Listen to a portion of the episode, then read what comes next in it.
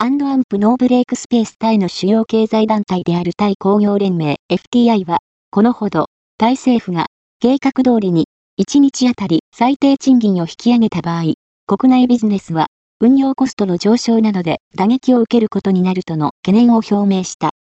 中核与党の対抗検討は、1日あたり最低賃金を2024年中に400バーツ、2027年末までに600バーツに引き上げると公約している。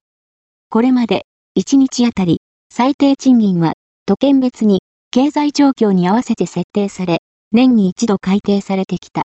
直近の改定では、昨年末に、雇用者、非雇用者、政府の代表からなる最低賃金三者委員会が、今年1月1日から最低賃金を2から16バーツ、平均で2.37%、引き上げることを決定。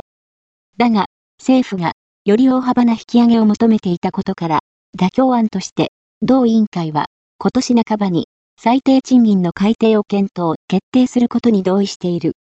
しかしながら、FTI としては、人件費の増大は、とりわけ、中小企業に打撃を与えることから、今年は、昨年末に同委員会が決めた最低賃金を維持し、追加的な賃上げを行わないことを望んでいるとのことだ。